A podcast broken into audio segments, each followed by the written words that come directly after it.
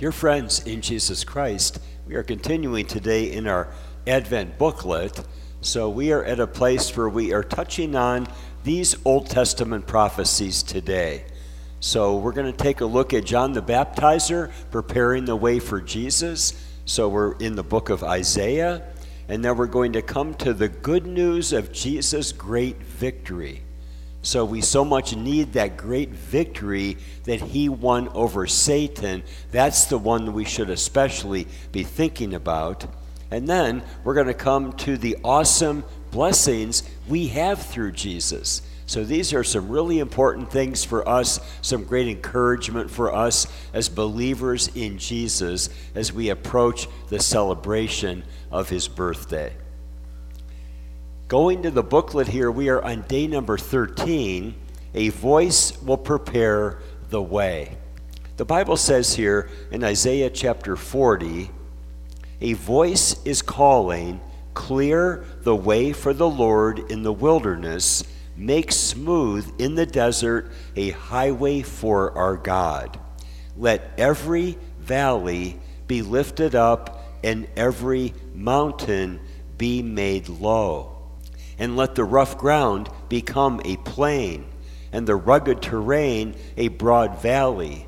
Then the glory of the Lord will be revealed, and all flesh will see it together, for the mouth of the Lord has spoken. Now we jump ahead for a moment to Mark chapter 1, and we see the fulfillment of this prophecy. John the Baptist appeared in the wilderness preaching a baptism of repentance for the forgiveness of sins. And all the country of Judea was going out to him, and all the people of Jerusalem, and they were being baptized by him in the Jordan River, confessing their sins. So, if we think back to that time, in ancient times, like what we're talking about here, when a king was coming for a visit, that was well known in advance, and special people would be sent in order to prepare the way for the king to make very special preparations. So, who are we talking about here? Who is the voice that is calling? Of course, we're talking about John the Baptizer. I like John the Baptizer rather than John the Baptist because there was no Baptist denomination back then. Some people might hear that today and think, oh, he was a Baptist rather than a Lutheran. Well, no, it's not like that. John, what, what did he do? He primarily baptized, so calling him the baptizer seems to fit. And then keep in mind, we have the most important person ever in the history of the world is going to come on the scene. So it is only right that someone would be sent to prepare the way for him. And that person is John the Baptizer. So, who is the king who is coming? Well, obviously, we're talking about the very Son of God in human flesh. We are talking about the King of kings. What should each person prepare? The way it talked in the text there in Isaiah, it's as if you're building some kind of a road. It's like this major construction project, and you're going to level out the hills and you're going to fill in the valleys, and it's going to be a major, major thing. Did you happen to notice there in the text? It says, Let every valley be lifted up, and every mountain be made low. We could interpret that in a couple ways. We could say that's talking about every single person responding. And we could also say, well, before I say that part of it, what should each person prepare? We are talking about each person preparing his or her heart. But when it uses the word every twice, the idea is prepare every single part of your heart. Don't say, well, I'll take the most important part of my heart and I'll reserve that for God, but I've got some other stuff in there I want to leave alone. Well, that's not what he's saying. He's saying to make thorough preparation with every part of your heart, with every part of your being. That is important. Notice the passage here out of 1 Samuel chapter 16 Man looks at the outward appearance, but the Lord looks at the heart. Sometimes for other people, we're like, oh, I'm going to wear this or that, or I'm going to say this or that, or I'm going to do this or that. I want other people to see me in that way. I want other people to hear me in that way. Uh, sometimes that's all sincere and good. Other times, though, we're trying to deceive other people. But God knows the heart, so there's no deceiving God. He knows every bit of what's going on within us, and the call here is to prepare every part of our heart to receive the coming King. I'm asking the question here next what is the Lord looking for? What is the Lord looking for? Think about what David prayed to God. He prayed, you do not delight in sacrifice. Otherwise, I would give it. You are not pleased with burnt offering. And then he gets right to the point here when he wrote, The sacrifices of God are a broken spirit, a broken and a contrite heart. Now we're kind of getting at it, but still we might say, what does that mean? What is a broken and a contrite heart? Well, think about it like this in a, you know, in a practical way for a moment. So as our hearts break when a close relationship ends, how much more should our hearts be breaking when we think about our sins which have separated us from our great God who made us, who loves us, who wants us to be with Him forever? Sometimes people don't realize what our sins do. But like in Isaiah chapter 59, verse 2, it says, Your iniquities have made a separation between you and your God. So we have sinned. We have made that separation. God wants us to understand that. What is a contrite heart then? I thought about it in this way. A contrite heart means that we are heartily sorry, as we have in our one confession. So we are sorry for our sins. And because we are sorry, what does that mean? That means we are trying to stop all of our sinning. Like Jesus said to the woman, Go and sin no more. And then we are longing to receive God's mercy. Those are all the things that would characterize a contrite heart. So if we look at the list there sorry, stopping our sin, longing for God's mercy if those things are not part of who we are, God is saying to move in that direction these are important things. God is looking for a contrite heart, and we want to make sure we have that contrite heart. Well, now we come to day 14. So he will win the greatest victory.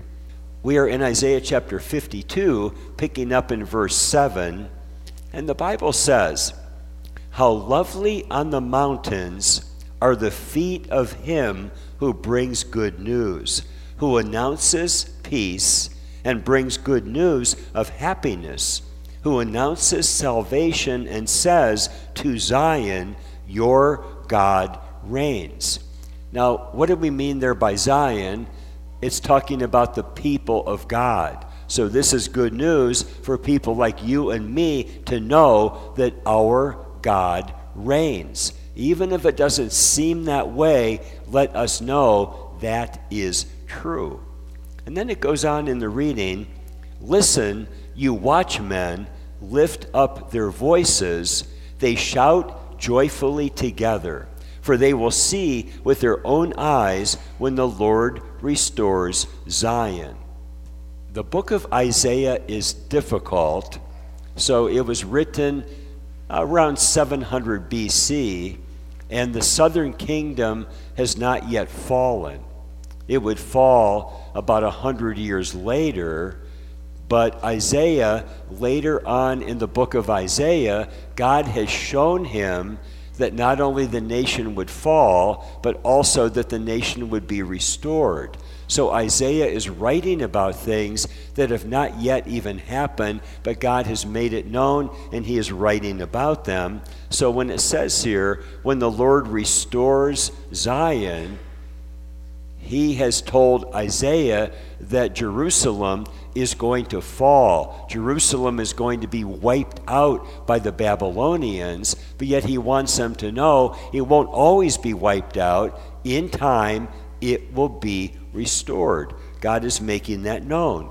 And then he goes on in the reading break forth, shout joyfully together, you waste places of Jerusalem.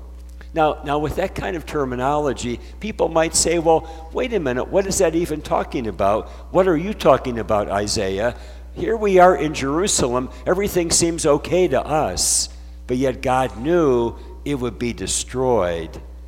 And God also knew that He would reestablish it. Why did God have to do that? God had to do that because God promised that He would send His Son into the world through that nation, so God had to reestablish the nation for that reason. So let me go back then. Break forth, shout joyfully together, you waste places of Jerusalem, for the Lord has comforted his people. He has redeemed or he has bought back Jerusalem. Let's try to make some additional sense of that. So I'm saying here, imagine this if you can. So you can see that picture of an amazing walled city. So imagine you are in a walled city. So you're there in the walled city, you're like a civilian, and your entire army is off fighting a major battle, but you don't know how it's going. You don't know if your army is winning. You don't know if your army is losing. You don't know what's going to happen. And you're thinking, if my army gets beaten, that means that the enemy is going to come to where I'm at here in the city my army has been devastated now. There's no army. Yes, I'm in a walled city, but if there's an army, they're able to overcome that walled city. what are they going to do? They're going to come into the city and they're going to abuse me and they're going to put me to death. So it could be a terrifying thing when your army is out fighting and you don't know what's going to happen, even though you are in a walled city. And then imagine a runner is spotted. A runner is coming with news, and you don't know what the news is. Is the news going to be that the enemy has overcome our army and you should flee for your life before the enemy gets here? Is that the news? Well, what God is saying here in the text, He is saying that the person coming with news, He is bringing, in fact, good news. He is saying, that the Lord has given victory to our army. So we can rejoice in what the Lord has done for us. See, I'm talking here in a physical way, but this is pointing, though, to the great victory of our Lord Jesus Christ over the forces of evil. And that's a much greater victory than a regular army winning over another regular army. Well, as we certainly should give thanks for a great military victory, how much more should we give thanks for Jesus' victory? I came up with a little list here of some ways that we should be giving thanks to Him. So, first of all, we should love God with all our heart, all our soul, all our mind, and all our strength. That is not too much to do for someone who has given us total victory over all of the forces of evil for all eternity. Make sense?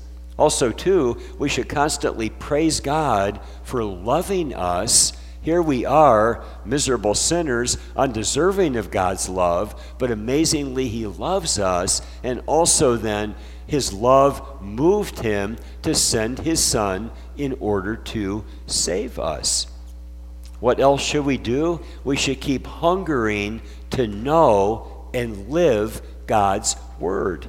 Those are ways that we thank Him, those are ways that we honor Him.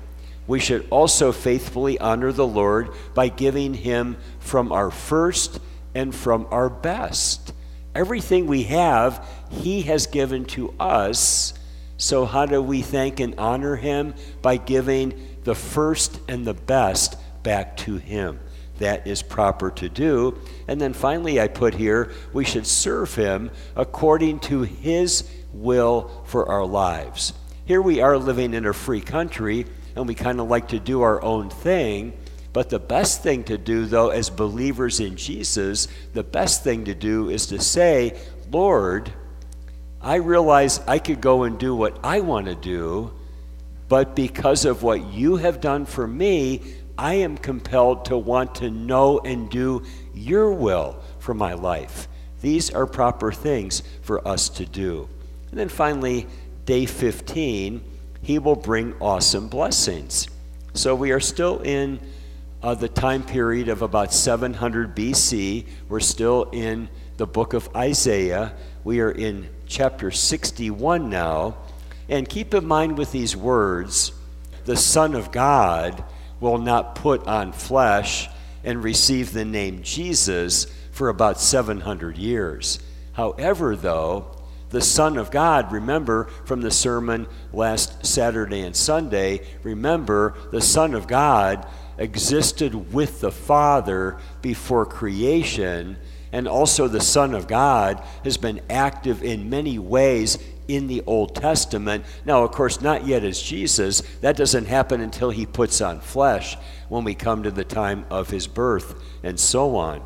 But right here, though, in Isaiah 61, with the words I'm going to share with you, these are actually the words of the Son of God. So he is the one who is speaking prior to putting on flesh from the Virgin Mary. So the Son of God said, The Spirit of the Lord God is upon me, because the Lord has anointed me to bring good news to the afflicted. He has sent me to bind up the brokenhearted, to proclaim liberty to captives and freedom to prisoners, to proclaim the favorable year of the Lord and the day of vengeance of our God, to comfort all who mourn. Regarding that last statement there, to comfort all who mourn, doesn't that take us right to the Beatitudes? The second Beatitude Blessed are those who mourn, for they shall be comforted. It is so critical to mourn, but we're not talking about mourning over the death of a loved one here. We are talking about mourning over the separation that our sin has caused between us and our great God. That is the kind of mourning that we're talking about. When people go through life and they're like, well, sin is no big deal, everybody sins, I don't care about my sin. When people are like that, they are not mourning and they will not receive God's comfort. God wants us to know sin is a very serious matter. He wants us to mourn over it. If you think about it like this, if we have a loved one and that loved one dies, now there is a separation between us and our loved one, and that makes us sad. Naturally, that makes us sad. How much greater is the separation between us and the God who made us?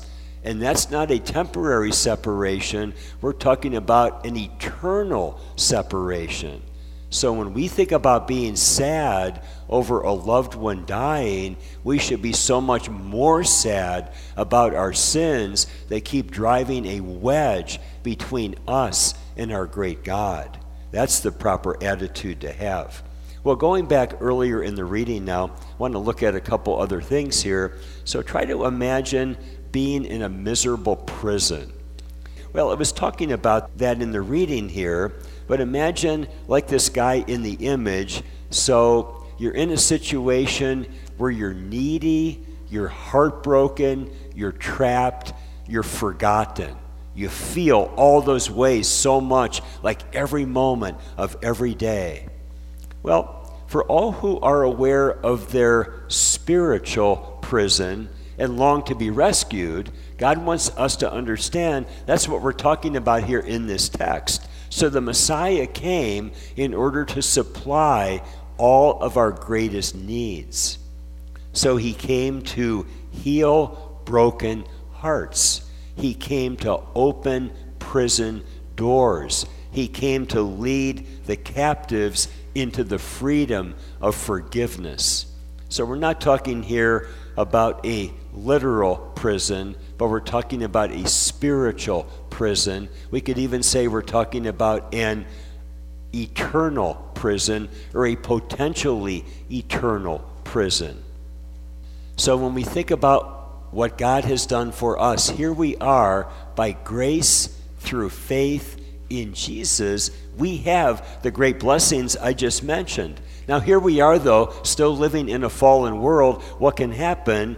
The fallen world can pull us down, can make us miserable. But what is important for us to keep in mind? Let us always rejoice in the spiritual and eternal blessings that belong to us through Jesus. No matter what the world does to us, the world cannot take away the spiritual and eternal blessings that belong to us in Christ. And one day we will see and we will experience the fullness of them. We're not there yet, but that day is coming. Let us look forward to it. I want to touch on two things here at the end then. I ask the question what is the favorable year of the Lord? Right after that, I'm going to ask what is the day of vengeance of our God? I want you to see the difference here. So, in the first question, we're talking about a year. In the second question, we're talking about a day. So, going back to the first question, what is the favorable year of the Lord? Well, we're talking about more than a year. We are talking about the time period that, that is right now and will continue all the way until Jesus returns. So we're talking about that that indefinite time period, well, indefinite to us, but God very well knows how much time is left. But this time period, though, that is the favorable year, or we could say the favorable time of the Lord. God is saying to everyone, now is a golden opportunity. Repent and believe and receive my eternal blessings before it is too late. So it's this great big period of time. However, though, at the end, what is the day of the vengeance of our God? Well, that is when Jesus will return and punish all who have rejected him. We see the famous passage here from Matthew chapter 7 when Jesus said, I never knew you. Depart from me, you who practice lawlessness. Who are those people going to be? Another way to put it is to take a look at this final passage I want to share with you from Proverbs chapter 1. Who are these people? They are all who hated knowledge and did not choose the fear of the Lord. God wants us to know it is so important that we would realize the great trouble we are in without Jesus and we would desire to know the truth. The truth is here in God's Word. Jesus said, You shall know the truth, and the truth shall make you free. So when we know we're in great trouble, he wants us to search out that truth, and He will make it known to us, and He will set us free. So it's right here for everyone. Let us pray. Dear Father in heaven, as we look back to Jesus' birth and saving work, we are rejoicing in the fulfillment of your promises, and we are also rejoicing in the eternal blessings that we have received by grace through faith in Jesus. In his name, we give you thanks. Amen.